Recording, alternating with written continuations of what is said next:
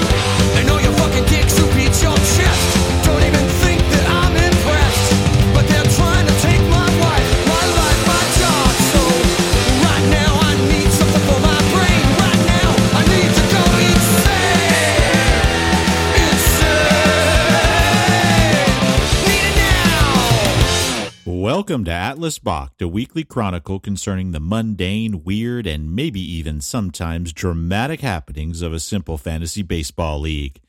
This podcast captures the thoughts and musings of Greg, Joe, Jack, and Tim, four of the 10 owners in the league. Download this podcast on iTunes or wherever you get your unusual podcast content. You can also check us out on Facebook, Instagram, and Twitter. This is episode 47, entitled Detective Swag Breaks the Case.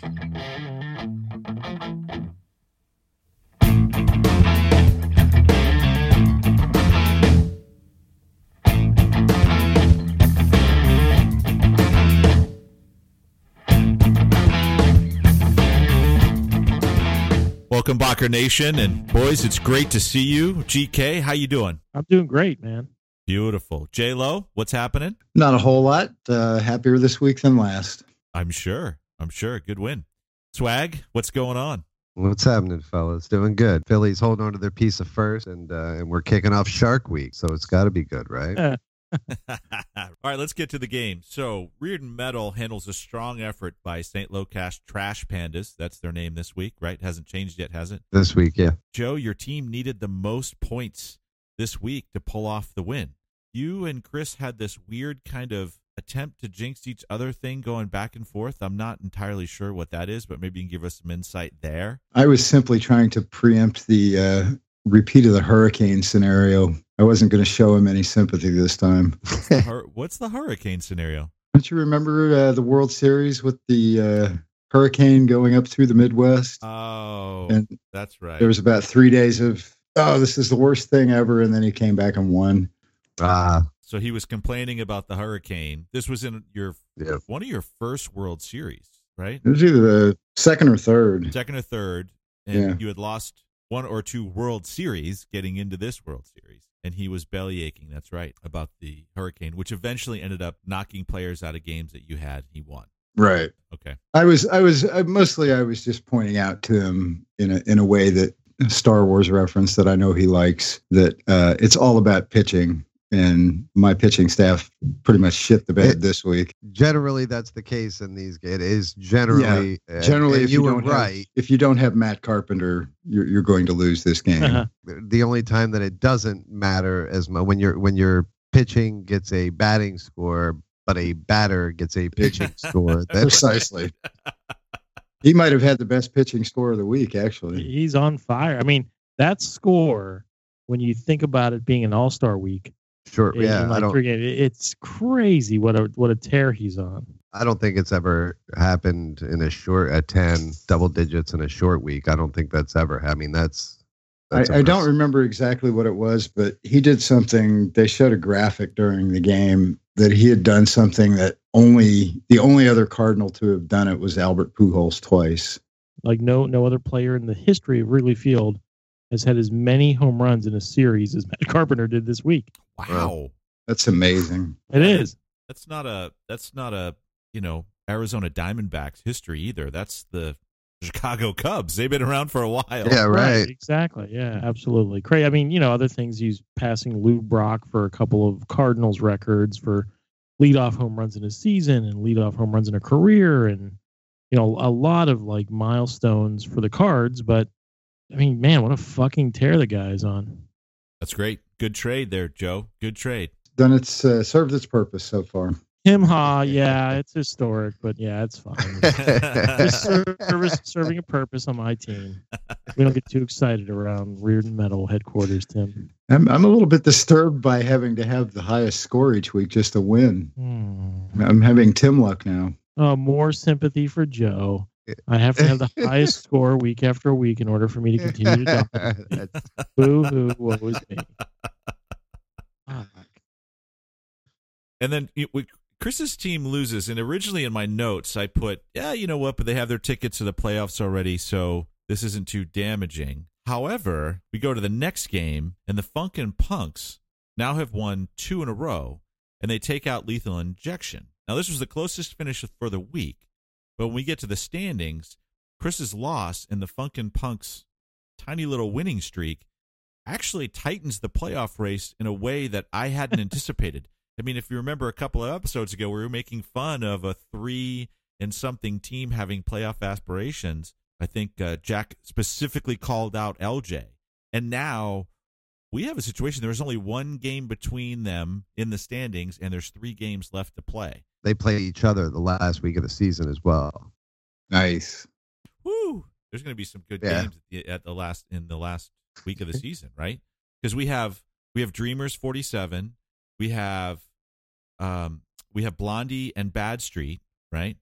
The shit Oh, yeah. right? Yeah. And then we have um Hey, what? theoretically, St. Locash's loss means that mathematically I could still have seven wins too. Yes. bitch. Yeah, I And I think beat Greg you might, this week, so fuck off. right. I think Greg has as good of a chance at winning the division as he does coming in last place overall. Still, so there you go. that.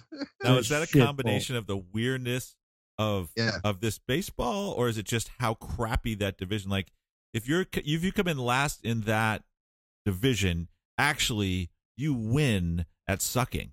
Well, you and Joe are so sympathetic as characters on this podcast. I tell you. Fuck. Let's get this. I want to. Let's keep going through these game scores. I want to hear about the rest of the games this week. Okay, well, um, we had the Philadelphia Experiment two beating Bad Street, and um, Jack, please stop fucking winning. I love it. I hate it.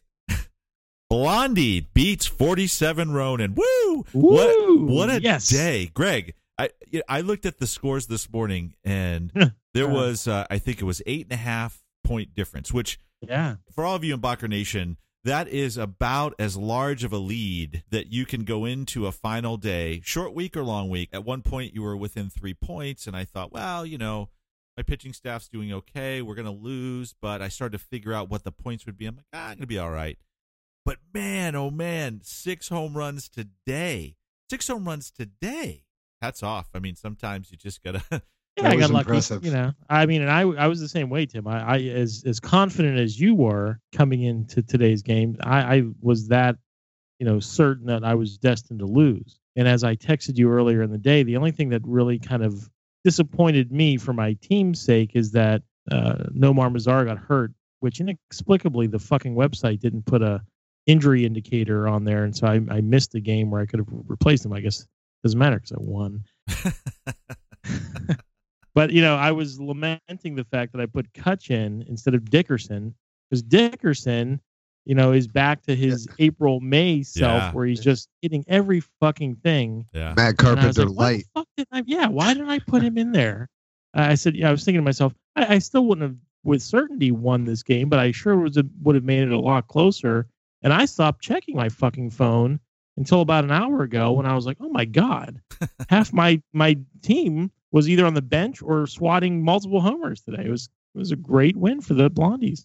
It was it was an epic day. I mean, and actually, if Carpenter hadn't done what he had done, Dickerson's seven for the week would probably be big news on this podcast. Yeah. And and that he sat on Yeah. the bench would be, you know, it'd be painful news. It would be. So congratulations, great day. Thank you. I appreciate it. the omission commission beats the Dreamers. Hmm. Now, what's interesting here is Dreamers there's no ground in their division, but Scotty's team winning um, is interesting. I would not have expected us to be having these conversations two weeks ago. Yeah, the Dreamers had a chance to to pretty much shut it down this week. Essentially, they they Correct. could have taken out omission and, and pretty much made it a everybody watching Chris and LJ. and, and and maybe. Blondie, right? right? Yes. Hey, I'm not the worst. I'm not the worst. So let's start with the Bonds division. St. Locash is at seven and nine. The Funkin' Punks are at six and ten. Blondie's at four and twelve. Every team in this division still has a mathematical shot. You know, who knows? I mean, this could be the start of something big for Mr. Blonde's heroes. They could have oh, just Oh been yeah. laying in wait. Funkin' Punks have won two in a row. St. Locash has had some really tough losses over the last couple of days or, or last couple of weeks. I I hate to burst the bubble, but I think mathematically, even Mr. Blonde's Heroes is is out of it now. Oh. Um, they're they're three games back with three games to go, and about I lose on tiebreakers. thirty. Yeah, I mean, just a, Oh. a ridiculous amount of points, but um, sixty point difference. So probably not gonna. Well, you, you should produce. Uh, you should produce theater drama. if I, mathematically, if you won the next three and he lost the next three and LJ lost two, I guess, and you outscored Chris by an average of twenty points per game for those next three games, you Yeah. technically, mathematically take the division. There you go. There so you go. are saying there's a chance. Yeah. You mean not good like one out of a hundred? I'd say more like one out of a million. So you're telling me there's a chance? Yeah! I read you. Moving over to the McGwire division, we have 47 Ronan uh, tied with the Dreamers, both at 12 and 4. Bad Street, we can say, Jack, that Bad Street is mathematically eliminated from this division. Is that correct? There is Can't zero scenarios. Okay. Could have said that two months ago. True. And then in the Griffey division, we have Reardon Metal at 12 and 4. But get this, Bacher Nation. Omission is now at 10 and 6 with three games to go.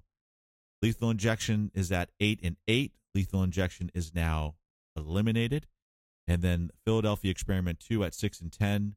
This is a race, and Omission Commission has now inserted himself into the conversation because now Omission Commission just needs to beat one of the three 12 and 4 teams that are out there right now. So if a team stumbles over the next couple of weeks, whether it's the Dreamers, Ronan, or Reardon, there's this little sliver of light that Scotty could slip through. Well, It's it's actually fairly bright. I have to play the Mondays this week, Oh, and then I play Scotty next week, Oh. the following week, and then finish up with Jack. So I play two of those teams. oh, wow. So again, they, they would have to catch and pass yourself and and or Joe um, because the second tiebreaker is points and and again you guys both have them by a considerable amount. The Dreamers right now are are two points ahead of Omission and that's not including this week's game in which Omission beat them by more than two. So. Um, Wow. so that you know the Dreamers definitely their best. All they got to do is catch the Dreamers, and they're in essentially at this moment, uh, where they'd have to pass one of you guys. So So as a fan, remind me, guys, or you know, j- commissioners, when is the trade deadline? That would be on the 31st of this month. So you know, I'm just thinking again. I know we've Scott has. Am I uh, Wait, wait, wait. No, I'm sorry. The 31st of this month is the pickup deadline. right, Is that the same thing? The, the, no, it's the Major League Baseball's trade deadline, and our Isn't that the 31st? minor league. That is also our minor league player pickup deadline, um, but our trade deadline very close. You guys are doing a bang up job at the, at the league office. But my point is, my point is, is that Scott has laid out his mid ball strategy time and time again. I mean, you don't be, you don't get to be called the mid ball wizard without having a pretty strong mid ball strategy. But based on what you just described, him and how close he is, does he make a move? For fuck's sake, does he make a move? well, history would say no. I know, but he's he, and he's rude that those in decisions to pick up that pitching staff last year or whatnot. Scotty, if you're listening, and we know you listen, my God, man, think about making a move. We got, we got um, August second is our trade deadline, so we got a, a week and a half, a little more than a week and a half before we can no longer trade players. Is there a blockbuster trade out there that he can possibly make that would improve his team enough to do that, though? I don't know. That's the question. Is he even Good. willing to entertain those possibilities? He could have got Matt Carpenter a few weeks ago. Who would have predicted that, though? My God. No one. Well, one of us did. Oh, you predicted that, Joe? Fuck's No. sake. Not only did I Hell not, no. not only did I not predict it, but I, I traded him in both my leagues. So I'm uh I mean, Dude, I, I mean- traded for him because I thought he would do well. I, I just didn't think it was going to. He's a end up like versatile guy, plays a lot of position. and, Right. you know, Yeah. Who the fuck could have predicted this? And he's going to cool off and be the same old mediocre Matt Carpenter in two weeks. Sure, he is, but hopefully, uh, No, I mean, but it's going to have done the damage for you. Yeah, yeah. I mean, it was a great pickup for you. It was. Sometimes, sometimes in this league to win, you just need to be lucky. Yeah. And in this case, I think he was lucky. It was a good move. It was a smart move. I just don't think that he would have expected Matt Carpenter to win him a game. Hell no. Yeah. he's won him like three. Yeah. Yeah, exactly, exactly. Let's go ahead and take a quick break, break here, boys. And I'd like to come back and Greg, I think you you raised some kind of thoughts in my mind about prepping for the playoffs, and I think we've talked a lot about how to tank appropriately. But I think that you know we've got a couple of owners here that are looking at potential playoff uh, runs, and um, I noticed that uh, we both made moves. So maybe we should talk a little bit about that. And then uh, both you and Jack have been in the playoffs in the past, so let's talk a little about playoff prep strategy coming up. Wild in the streets, running, running. Wild in the streets,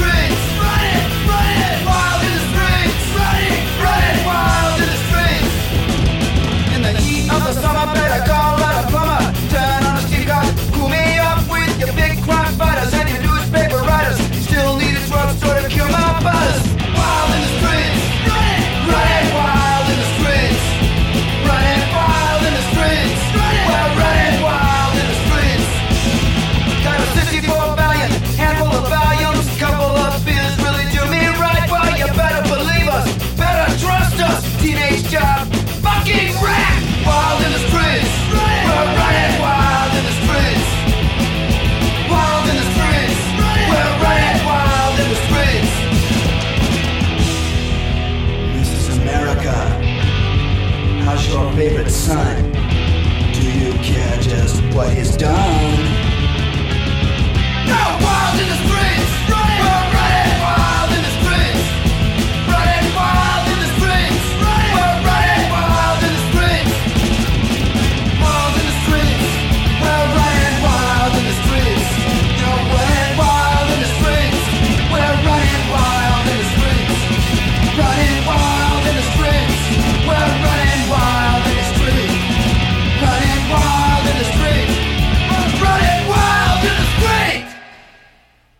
Right, welcome back, Bocker Nation. Let's talk a little bit about playoff strategy. Joe, I, I saw that today you just picked up Stephen Piscotty. Uh, that looked like a playoff move to me. So, what are you thinking about in terms of playoff moves? Are you looking at trades? Are you looking at the waiver wire continuing to pick up uh, folks like Piscotty? Uh, was really surprised that you dropped Marwin Gonzalez. That was to me that was a, uh, a bit of a surprising move. He's a poor Um, man's Matt Carpenter. Well, he's also clearly not as as uh, consistent or valuable as uh, Merrifield, who I also have. Hmm.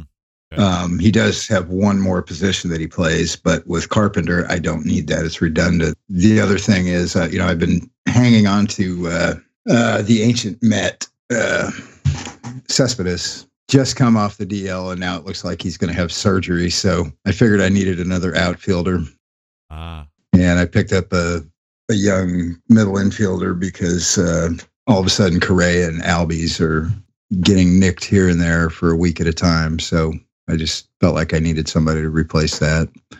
And yes, it's it's a little bit geared towards the playoffs. I don't I wouldn't foresee those guys being important on a playoff winning team. I think it's going to require my starters. Um, as far as trades go, I'm not in the same position I was last year.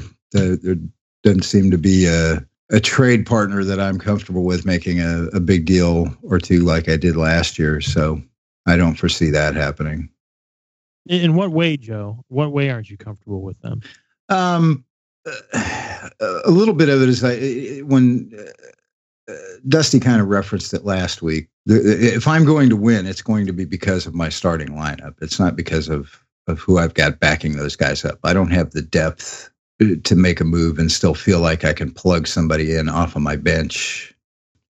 Okay. Um, Dusty referenced last week that they didn't feel that they could trade their their starting line, or may- or maybe it was Scotty. I can't remember the week before. They they somebody mentioned that they didn't feel like they could trade anybody out of their starting lineup and still be a competitive team. I had a little bit better ability to do that last year because Trout was worth a lot of marbles. I don't have that type of player outside of Betts, and I don't want to trade Betts. So. Well, who do you have in your minors? Like who are who are your top two or three prospects? He is, uh, Uh, well, that would depend on who you ask, I guess. I'm asking Um, you.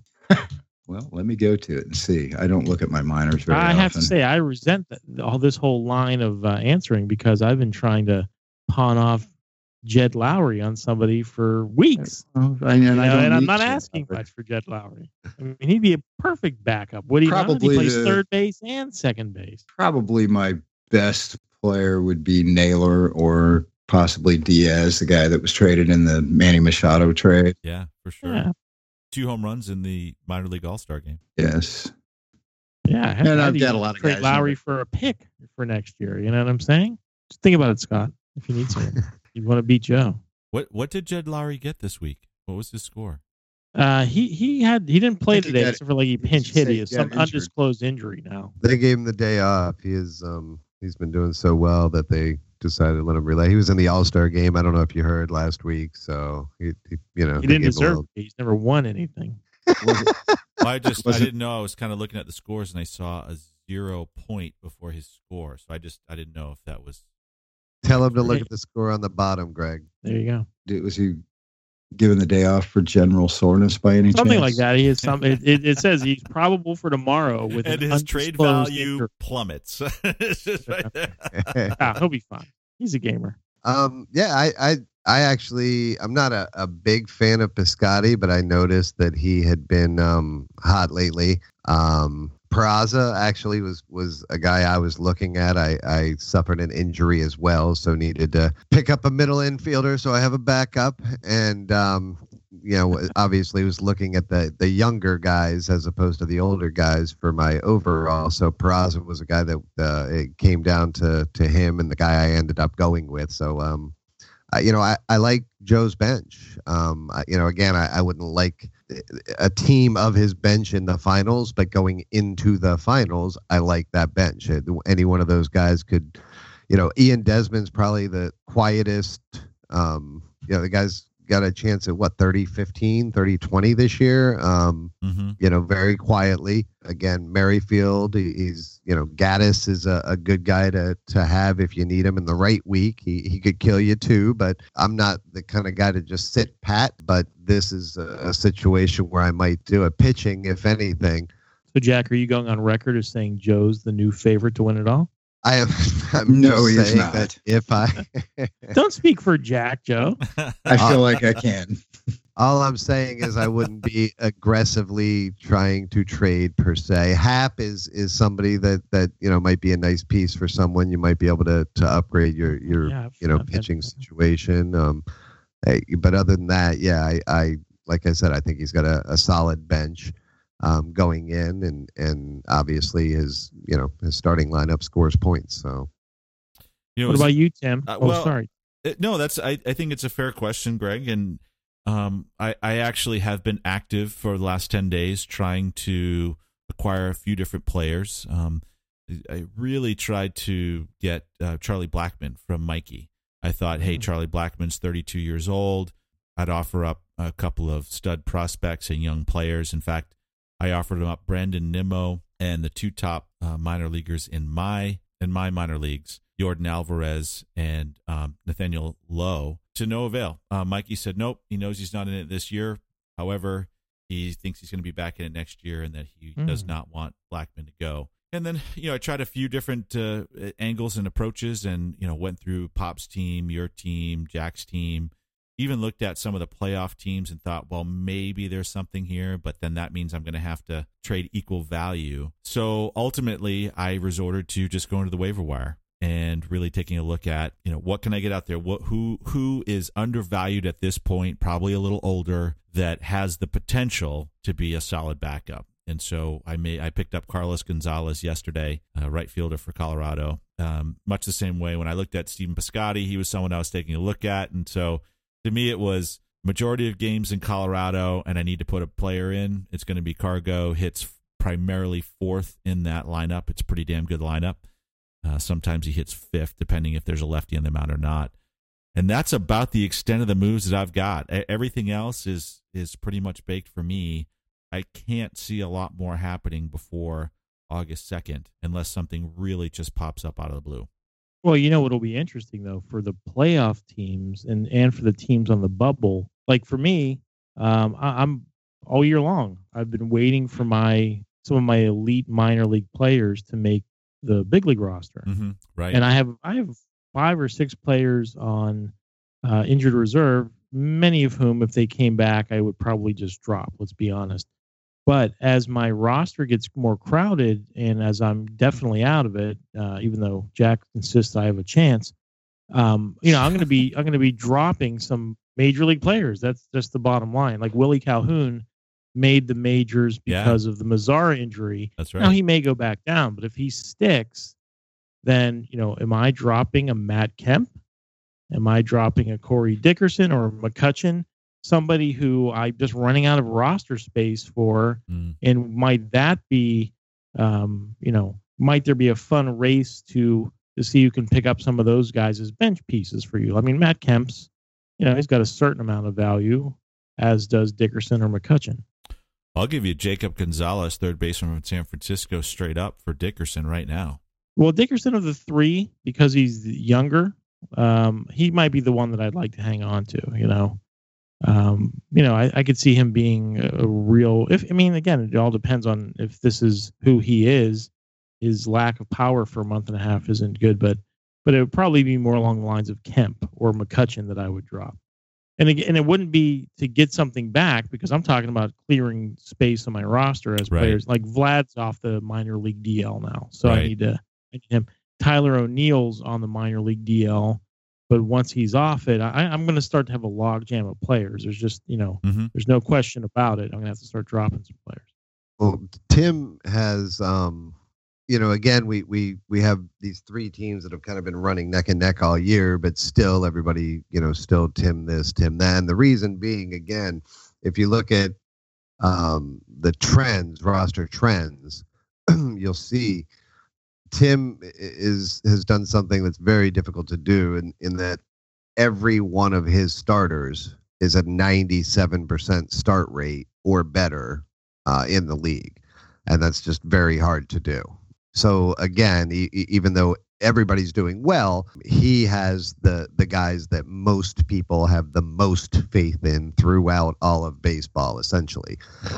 Again, two injuries, and it's a whole different story. Like I said, I like Joe's bench better. Um, although Tim probably has the best bench player at the moment in Edwin Encarnacion. So again, he has been sliding some guy. He picked up Jose Martinez again, not a, a huge bet, but he, he can do things at times. Cargo, uh, we all know in the second half is is definitely capable of um, of turning it on, and and and he seems to to be um, to starting to do so. So again, not as strong on the reserve side, but um, but like I said, as far as the lineup goes, it would be very difficult to to put together a, a better starting lineup right now. I was gonna. I was just gonna ask Jack if he's going on record as saying that barring injury, he's the favorite to win it all. I think we all have said that. I'm Yeah, going with barring LJ injury. this year.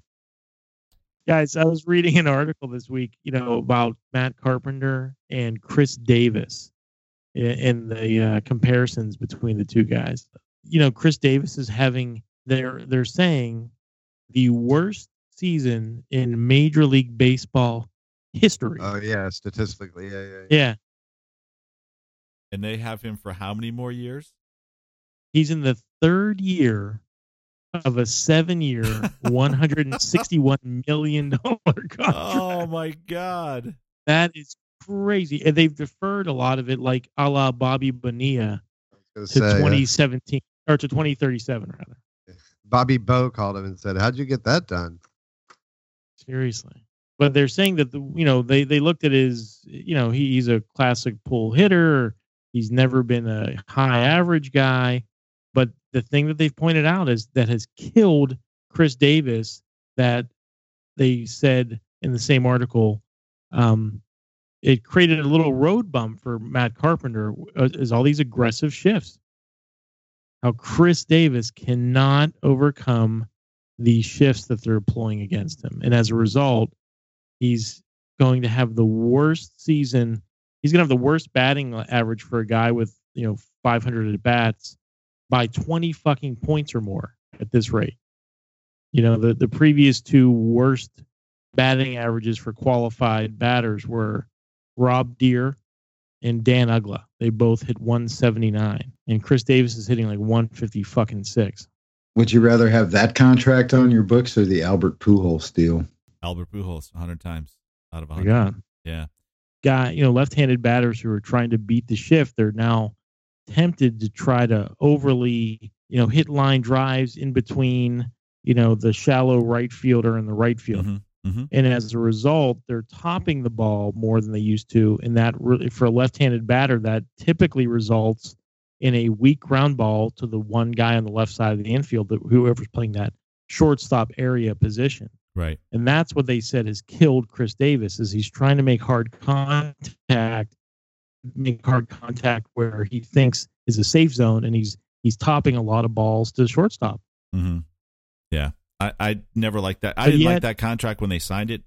And I don't even think the shift was Yeah. that big of a thing then, was it? No, but it, again, it just it shows the inherent uh, schizophrenia of um, Major League Baseball that that's not violating any sacred rules. They can you can position guys all over the infield, and, and they don't they're not plunking batters because Chris Davis is having the worst season in Major League history. You'd think that you know now if if uh, if if Chris Davis were to lay down a bunt in the eighth inning of a game they had no chance of winning, you know somebody's getting plunked. But the, the Right. fact that they're they're paying this guy 161 million dollars, and he's having the worst season in Major League Baseball history, you'd think Buck Showalter at this point would be like, "Hey man, you go out and you just start plunking guys if they deploy that fucking shift on on Davis." I think I think it- Seriously. it's it's there's got to be old timers that fucking hate it, right? I mean, there's the like the old school baseball guys that gotta gotta think it's fucking stupid. It's it's pushy, but but it's been accepted so quickly over all of baseball that I I think that's what it is. It's not one team doing something abnormal uh, to to create a a fight or an argument or something. Well, and it's um, also not something new. This this has gone on for decades. Shifting well, has to been this around- level though. Yes, Yeah, you're it's right. crazy. Yeah, not to- Everybody's doing it now. right. It's become right exactly. Where where back then it was this abnormal situation that a few guys every now and then. Now it's just become common. So that's why I, I don't think there's any retaliation. It's just a matter of what guys can get past it and what guys are are being embarrassed by it. And and obviously there's going to be somebody. And, Well, I- uh, I and think that somebody's Chris Davis. the fundamentals of, of hitting are being taught in a different way because you don't see you don't see batters change their approach nearly as often when they get two strikes on them. It used to be you'd choke up on the bat a little bit and you'd open your stance or close it depending on what you were trying to do when you got two strikes on you. You just don't see that anymore. There's a few players that do it, but but by and large they don't. And that's how you control where the ball goes. But it is. It's not like they're. I mean, they're it is disproportionate against left-handed power hitters. So again, it, it- just I'm saying how sensitive those fucking guys are. You'd think some of them would start boo-hooing and complaining about it to the point where they'd be going spikes up on somebody, you know, doing something to disrupt it, and then going on clubhouse rants about that's why they're doing it. Let's go ahead and refresh our drinks, coffee, alcohol, whatever. and um, let's come back. We'll be back in just a minute.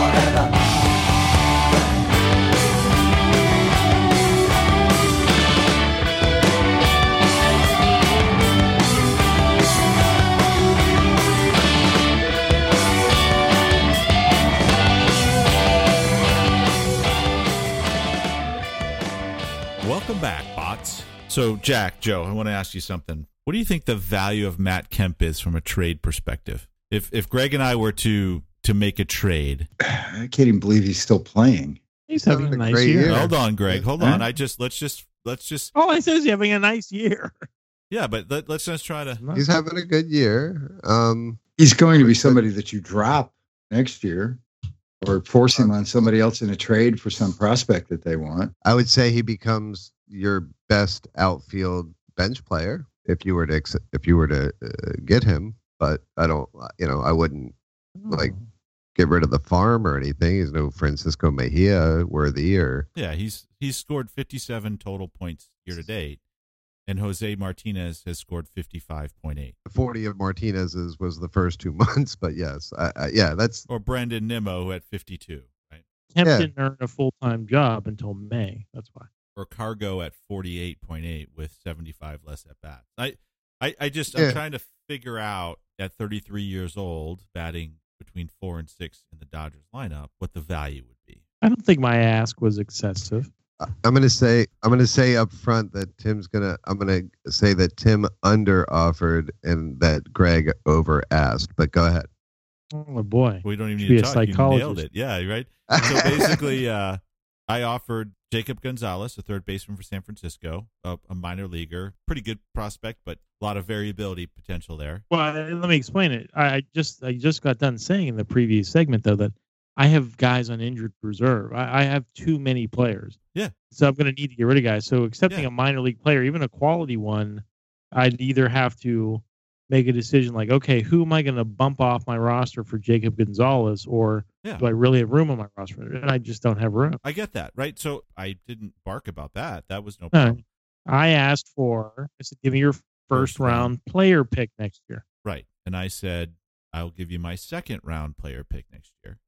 And then I countered with give me your second round player pick and for the next two years. And I said, Second round. Uh, specifically, no, it's Matt fucking Kemp, dude. And you said, say la vie. Yeah, right. So I, I just, I don't know. I, I, I'm, I'm putting that out there, guys. Was Who's right? No, not who's right, because it's all who's whose value do you like the most? Who's who, who are you agreeing with the most? Is my point. At the end of the day, Tim is almost in a position of strength because if you're forced to drop Matt Kemp, then Tim could just pick him up. Or so could somebody else. There's well, that's of- true, but if Tim really wants him, he'll outbid that other person for him. maybe. Yeah, Matt Kemp again.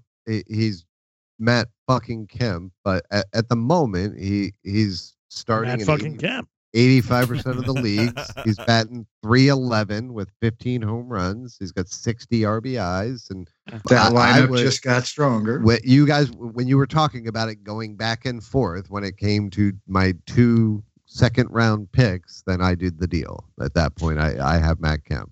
Yeah, because and honestly, Tim, and this is a compliment to you, as good as you always are, That's the other thing. those exactly. second round What's picks are really like third round Right. picks.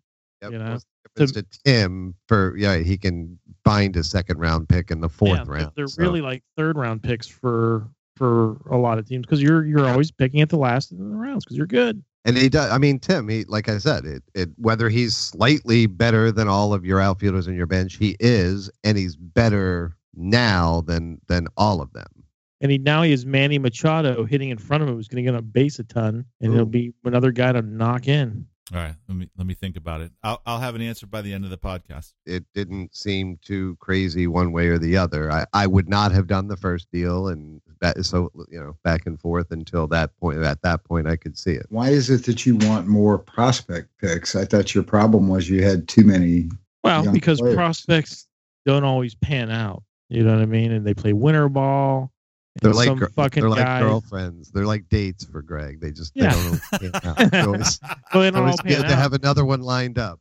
Well, and again, it, you know, my whole my whole hope is that at least two or three of my current uh, premier prospects break camp with their big league club next year, or are you know, You know- early May call ups, and so the thought of having some, you know, having the the flexibility to have my two or three favorite prospects in the draft uh, would be good. Uh, You know, and then I can always use them to package them in deals and not whatnot. I, I, I'm not going to be good enough in time for Matt Kemp to be relevant for me. Tim's going to be. It is already good enough for Matt Kemp to be a relevant bench player for him. I need picks more than Tim needs picks because Tim has a solid team right now, and I'm aspiring to that. So it seemed like a fair deal to me. You're very charming. I mean, that, yeah, that, that it does come all down to the fact that Matt Kemp, much like the catcher that you guys made me pick up, will probably be useless on Tim's team because he's not going to start, barring an injury. But I thought Jack. I thought when we talked on Friday that you agreed I was right and you were wrong. What are you talking and about? what? Yeah. Oh wait, were that what you saying that you were right and I was wrong? Happened? I know we talked for about 90 minutes and we just did We we, did. we, we couldn't It come to seemed- an understanding. It's see, we had to uh, agree to disagree, as my many ex-wives would say. So I, I, I, your I think ex-wives are a lot nicer than my ex-wives. they always said to me, "You're a fucking idiot, Craig." You know. Oh, my next job is to completely trash you, Greg. So would you like me to Oh. proceed? Yeah, go ahead. So I, um, you know, back in the commissioner's seat now. I um, took some time this week and decided I'd, you know, go through the league and kind of brush up on everything, make sure I'm, you know, aware of what's going on and who's doing what. And, and I found some, some, at least to me, seems interesting. I think, but you guys have heard that the, um, the greatest trick that the devil has ever played is to convince the world that he didn't exist. Correct. that is correct. This is quite so lead-in. week b- week week by week um, i have stood up and, and admitted mistakes and, and and argued positional situations and the the clause as we'll now start calling it just to shorten it as the clause but i've been very transparent and and you know showed my my my situations each time and taken my lumps and many of them coming from greg and um, eh, during this time, many, many times over the last few weeks, I've heard, you know, Tim give uh, uh, accolades to Greg and, and for spending money and, and he's picking these guys up. And hey, you picked up Corey Dickerson. Good job, man. You see, you're not giving up. You're, you know, yeah. Greg's Okay. So trying who, to who win. who who who do you think I should be starting that I'm not starting? trying to win. He's trying to to to. So, uh, so I just kind of dug in a little bit and, and noticed that even though Greg is keep picking these guys up, and he's trying to win, he's not winning. And and little by little. Now, granted, he did win this week. Yeah. Didn't look like he was going to this morning. His team uh, did. took a little took a little turn on him this afternoon. Surprised the fuck out of him, didn't he? First of all, one of the things I was going to point out is that while he picked up Corey Dickerson, he left him on his bench for a seven. Those type Yeah. of things have happened a few times. Yeah, exactly. again, Like, not- I was supposed to know Corey Dickerson was going to have his fucking seven I'm just saying, you you know, you pick the guy up. You have off guys that are losing. Yeah. I, I, I'm, but your team isn't doing good. So there's it. obviously yeah, yeah. somewhere. I wish you- I, you w- I wanted. Yeah, I, I, I expected Corey Dickerson was having a little bit of a resurgence. it's a farce, people. I didn't realize that it was going to be some. In Uh, my opinion, has been buying his way to the number one pick next year. He has been quietly keeping us at bay by you're giving me more $10 credit that, that I deserve. $10 there. Oh, look, I picked up Robinson Chirinos. Don't worry about it, guys. I'm trying to win. And we've all been over the fact that Robinson Chirinos isn't doing shit. During this time of picking up the Chirinoses and the Dickersons, and while he's been trying to win on his what was up until this week, uh, this would have been a lot better if you had lost again. Yeah, okay, Six Perry games. Mason. Bes- besides Dickerson, During this who, who time, else? You know, who else have I should have started on my monster bench that I left on the Don't bench? let him talk over your your audio, uh, Jack. Just keep going. there are 10 staffs better than the Oh, St. yeah. Louis Cardinals available for pickup on the wire and have been for the entire fucking season ever since he traded the top staff three weeks in. All I'm saying is, if you're really scouring the wire, if you're really trying to put your best foot forward and trying to win, maybe you could have added a little bit of points to the staff once or twice along the way.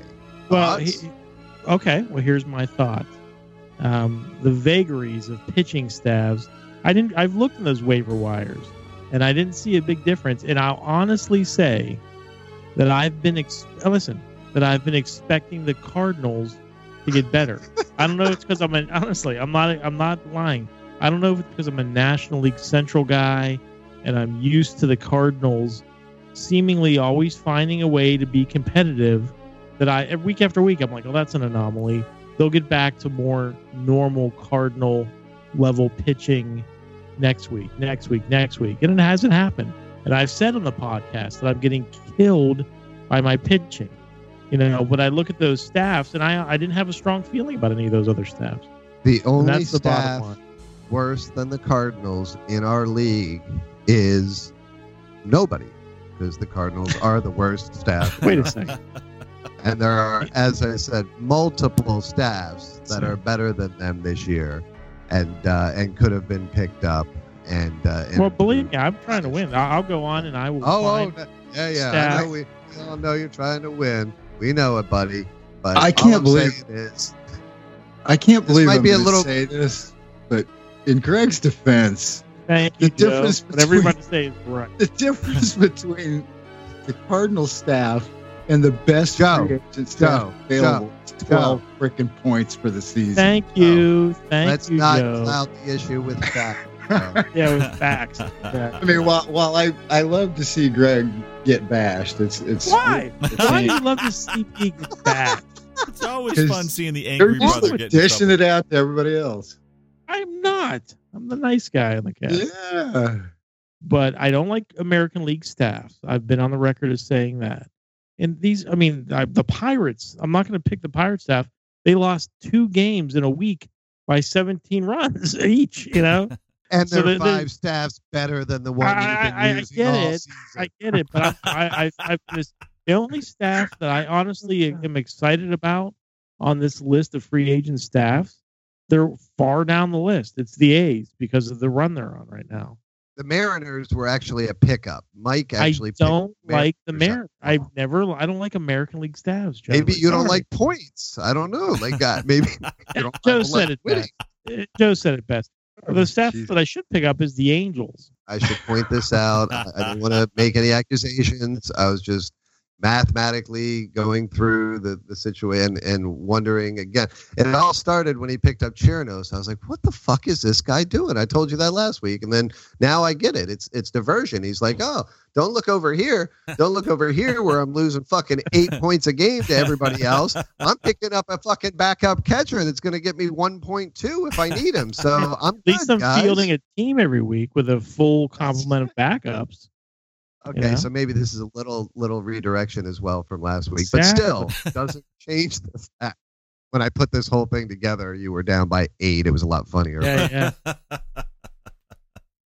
So Scotty responded, guys, and he said that he's not going to make any moves.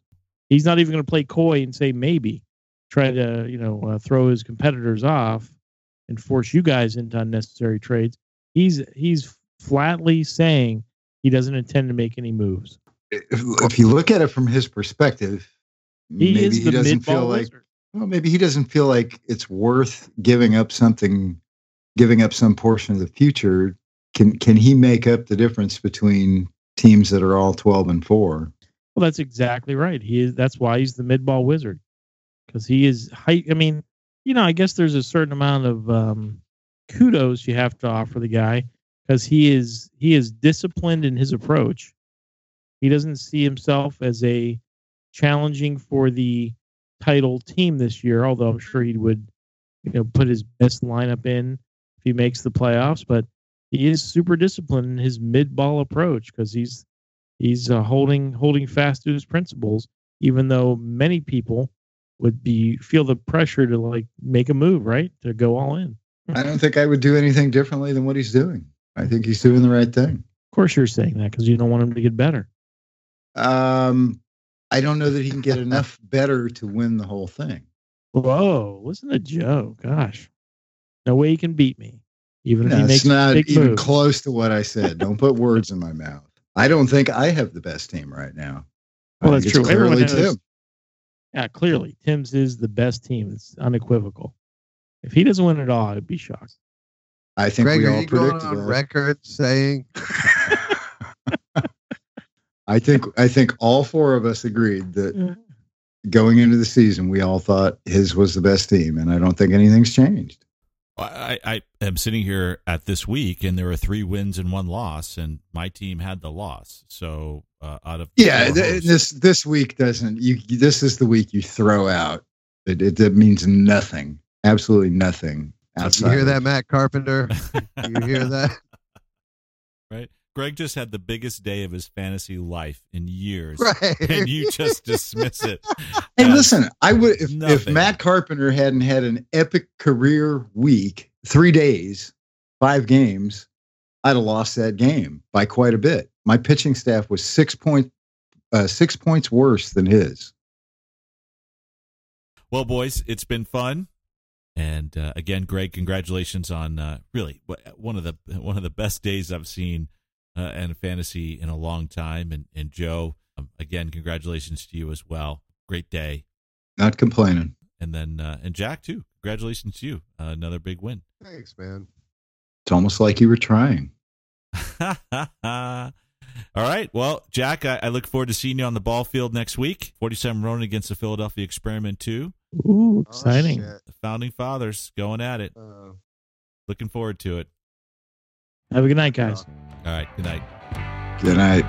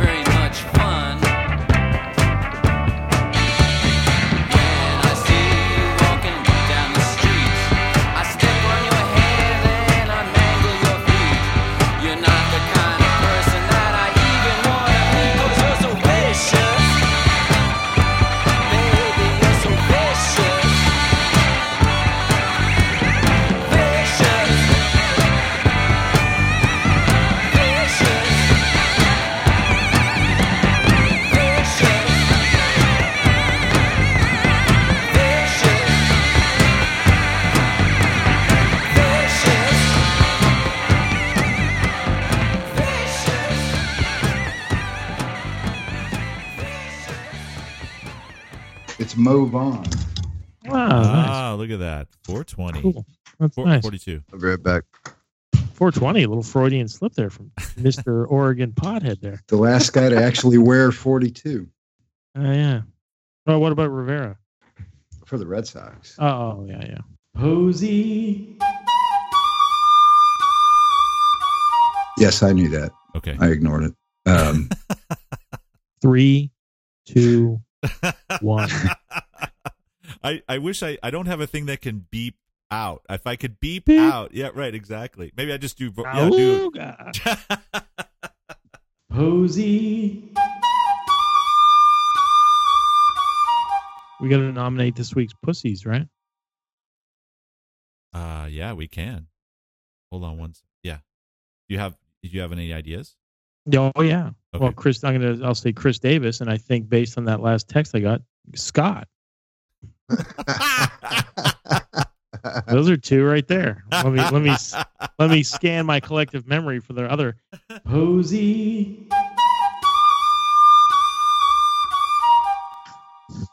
Is that a?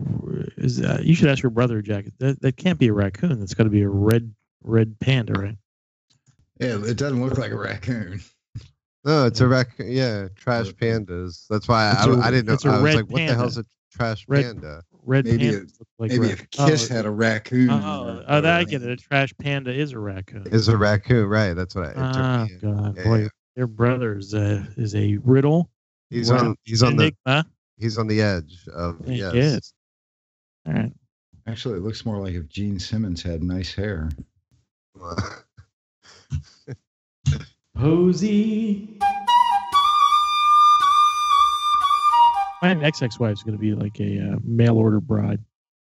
Uh, My next ex-wife. Posey. Wasn't someone saying something? I interrupted him for a stupid joke. I don't even let me say jokes, guys. Just you fucking do the jokes. You, Uh, it's way more entertaining when you. I, These um, two guys were fucking an alligator. That will be cut. That will be. I can guarantee you that will not make it in. Posey. What you really need, both of you need to do is have sparkling lights on your face when we're doing the podcast. Posey. yeah, I just said that a little bit ago. You're missing Yeah. a great podcast. Yeah, we're we're all listening really well. Um, Ah, when's the trade deadline? I'm just kidding. Posey. In that case, if I was Tim, I would try to trade NCRT, and if I was Joe, I would probably put a package together and try to pick up NCRT. Wow. Jack, are you going on record as saying that if you were Tim, you'd try to trade NCR and if you were Joe, you'd put a package together? You going on record as saying that? Oh, stay away from my package. Oh. Or he'll go down on you. Jeez. Woo. Can't run Oh, from that one. man. Oh my gosh. Posey.